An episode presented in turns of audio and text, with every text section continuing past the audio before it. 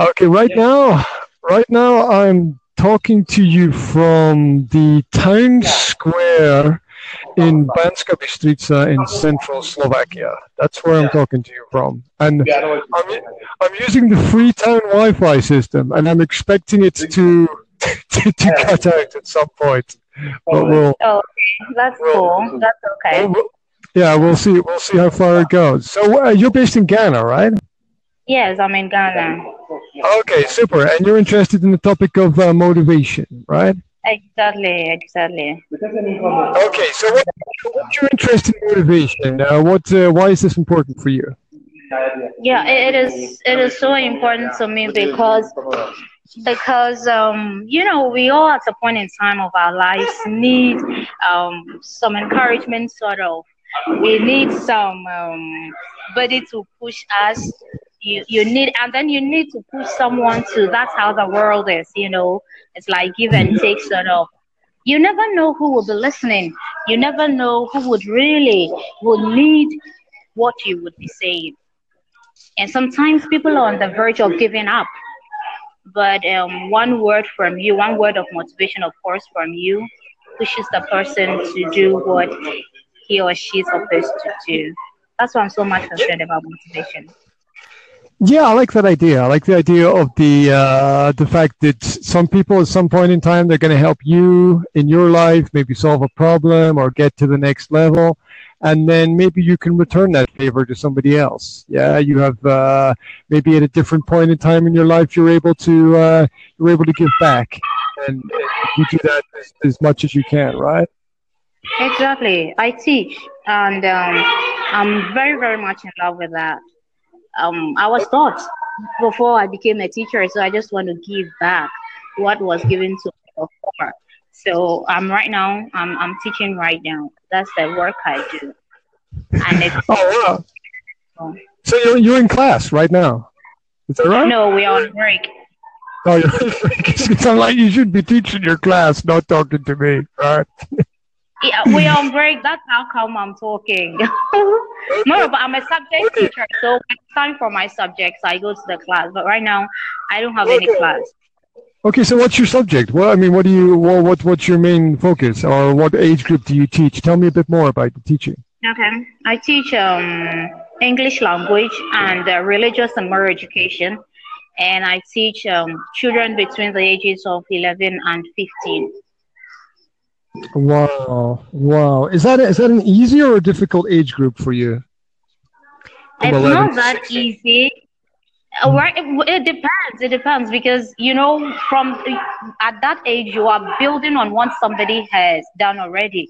So Mhm. if the foundation is not that good, then you would have to reconstruct it. And getting back to the foundation at that point, it's so hectic. But sometimes, you know, with with the kind of love we have for the profession, we try our best to do. And others also are well built, so you just put it on it like that, and you are going. And um, you encounter both situations most of the times. There are people who are slow learners naturally, and others are fast learners. And you come into contact with all of them. But at the end of the day, you do what is expected of you, at least. Even if it's one child at a time that would understand what you're doing, you do it. Oh yeah, it's um. I mean, it would be nice to be able to teach the whole world, but uh, it doesn't work like that, right? You've got to do it one day at a time, one step at a time, one person at a time. You've got to help. Yeah, one you know. topic at a time. Subject at a time. Exactly, right? You know, you, you can't teach teach everything all at once. You know, there's a there's a process, right? And you have to follow the process. Exactly. Exactly. Otherwise, well- the, the whole thing, the whole thing is arranged like a syllable that you have to follow. Like Mhm. I'm saying, fine, we have a procedure we follow, but there are others who are slow learners, and you would have to um, allocate special and more time for them. And there are people who are fast learners, which you would have to tax them more so that it will balance, and um, all of them will get along and uh, fall within that process. Oh yeah, there's there's something about um, there's something about learning how life works there, isn't there? I mean, in in life, you're going to be surrounded by people who are better than you, and people who are worse than you, people who are faster, people who are slower, and you have to learn to get along with everybody, right? Exactly. So, exactly. So there's something there. So tell, can you tell me a little bit more about schools in, in Ghana? Because, you know, are they the same as schools in, in other places? Because I'm trying to imagine in my mind that this place where you okay. work. So. Okay. So uh, over here, we, we start schooling at four, and they would go to what we call the creche or nursery. And by age six, they have to, to graduate to what we call basic school one, BS1. Okay and okay. it would take them six years to go through um, the basic school from basic one to basic six would take six years and then we have the junior high school which takes three years so by 12 they are in basic six by 13 they are starting um, junior high and that one takes three years and at the end of the third year they take um, a certificate examination called um, BEC, Basic Education Certificate Examination. Before they go to mm. senior high school, that one is for three years. That one they major in a subject or in a program they would want to do. So okay, that's then, so that's that's can I can I just check that, that that's similar to what exists in other countries. It's like a primary. There's a nursery school and a primary school and a middle school and a secondary school. So it's, exactly. something similar, right? Exactly. exactly. Very very similar very very similar mm. the same similar okay and how are people's how are people's language skills there? Because you say you teach english right? So this you know because i know in some countries uh, they promote english as a first language in some countries it's a second language. So so how does it work where you are? Okay um for for where i am it is different from those in the city. I am in a rural area here. Those in the city get chance and they get advantage over so many things. You know, being in a city, you get so much exposure, but in the rural area, here where I am, the the first language here is the mother tongue, which is Twi, and it's so predominant that um, they speak English when they come to school. In the house, their parents don't often speak English with them.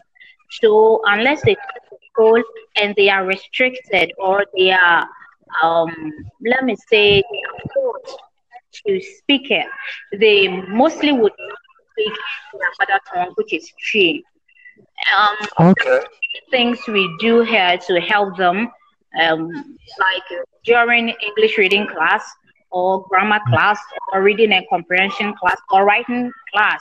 There are so many things that we do just to help boost their um, English knowledge. Other than that, the language they are used to is their mother tongue, which is Twi. And very few elite people are here. And so Sometimes you would even have to go to their various houses after school to make sure they are doing their homework. You have to walk distance to make sure they come back to school the following week or the following day. I mean, you know, the rural areas here, it's recently that they started taking um, education serious. Um, it, it wasn't serious. So with language um, study, it's not easy. It isn't. It isn't easy, but we are trying. We are doing the best that um, we can do. Yeah. So how many um, how many students are in the school altogether? students, well, the whole school or my class or from, we have those from lower primary, upper primary, and then junior high. All together, we should be about uh, 300 to 400, between 300 and 400. Uh-huh. Wow. Wow. And um, you're saying that some of the students, maybe they don't go to school every day, right? You have to check and control and make sure that they're there, right? Is, is that right? Yeah. Yeah. Uh huh. Okay. So when you when you say rural rural area, it's sort of like a little bit out in the countryside, and maybe people have to travel a little bit to get to the school. Yeah. Mm-hmm. Not travel, walk. They walk their way here. Oh, walk. Okay. Okay, that's cool. Mm-hmm. That's cool. Mm-hmm. So what are the um, so, what are the ways that you motivate the kids in the school? Because uh, you know, motivation is our theme today. So, what uh, what, are, what are the main ways that, that you think benefits the, the children in terms of motivation? How do you yeah, how do you drive them forward? How do you keep them interested? Yeah, sometimes you would have to invite um, people from other sectors of um, work to come and talk to them. And uh, other times we take them on excursions. Sometimes too, we would have to organize games, sports, and other things for them. And um, we organize speech and prize giving days also, so that those that are trying to um, be punctual, trying to um, study hard, we reward them just to attract the others also to come on board. Those are some of the things that we do. And we draw some of them to as close to us as possible. We make them our friends. We take them like daughters, like sons. We talk to them like we would do to our children. And um, sometimes we have to buy books for them. We have to buy um, foods for them. Sometimes you have to feed them. Yes. So you have to you have to feed feed them. Did you say? Yes, sometimes you have to feed them more to keep them because, like I'm saying, if the if the child is to walk like uh, 40, 50 minutes before he or she comes to school, and the mother is only a farmer or the father is just a farmer. Wait minute. And, um, 40 or 50 minutes they have to walk to get to school. Really? Yes, that long. That that is how rural this place is. Wow. Yeah. But but um there are there are some villages that they have schools up to the primary. They don't have the junior high. So after primary over there, they have to walk to the nearby town to attend um, junior high. That is how come they walk that long, especially when they are a little bit older enough to walk that distance. So those are some of the things we do to motivate them. Wow, that's super. Um, so, what kinds of you mentioned sports? So, what kinds of sports are popular where you are in the world? Mm, football, um, volley, and then athletics. Uh-huh. Okay, well, I guess, I guess football is popular everywhere right now. Yeah. Definitely definitely it's it's popular everywhere. Yeah, how does um how does technology affect the education there? I mean, do you have the same technological facilities as other schools? Do you have computers and stuff? What's what's it like? No, we, we don't we don't. There was there was a program organized by um, RLG, and they were supplying um, schools um, with computers, but it's long, long, long, long way like it stopped. And right now, a teacher would have to use his own or her own laptop to teach ICT. And um, the internet, we are far from it, please. yes, it must be. It must be expensive to buy a laptop there, is it? Very, very. Oh my gosh, I can imagine. I can imagine it. You probably need all the support that you can get in, in, in that part of the world. So, well, what are the greatest challenges that you face as a teacher there? You know, well, what are the things you have to deal with regularly that are difficult? Yeah, we don't we don't get access to um, teaching learning material. Sometimes we would have to improvise. Most of the times, we would have to improvise. Yeah, that is it. You know, when, when, those things are that they make the learning easier and fun, and it's become experiential. But you don't have what you use to explain yourself. Some things are abstract. You would need something concrete to let them know, and it sticks better when they see what you are teaching them. We don't have learning materials, teaching learning materials. No um, um, computers. We don't have um, low laboratory, like those things, those basic, basic things that make learning and teaching um, fun. Make, uh, those things that make learning and teaching um, adorable. We, we don't really have those ones, and it makes it kind of um, difficult. You always have to improvise.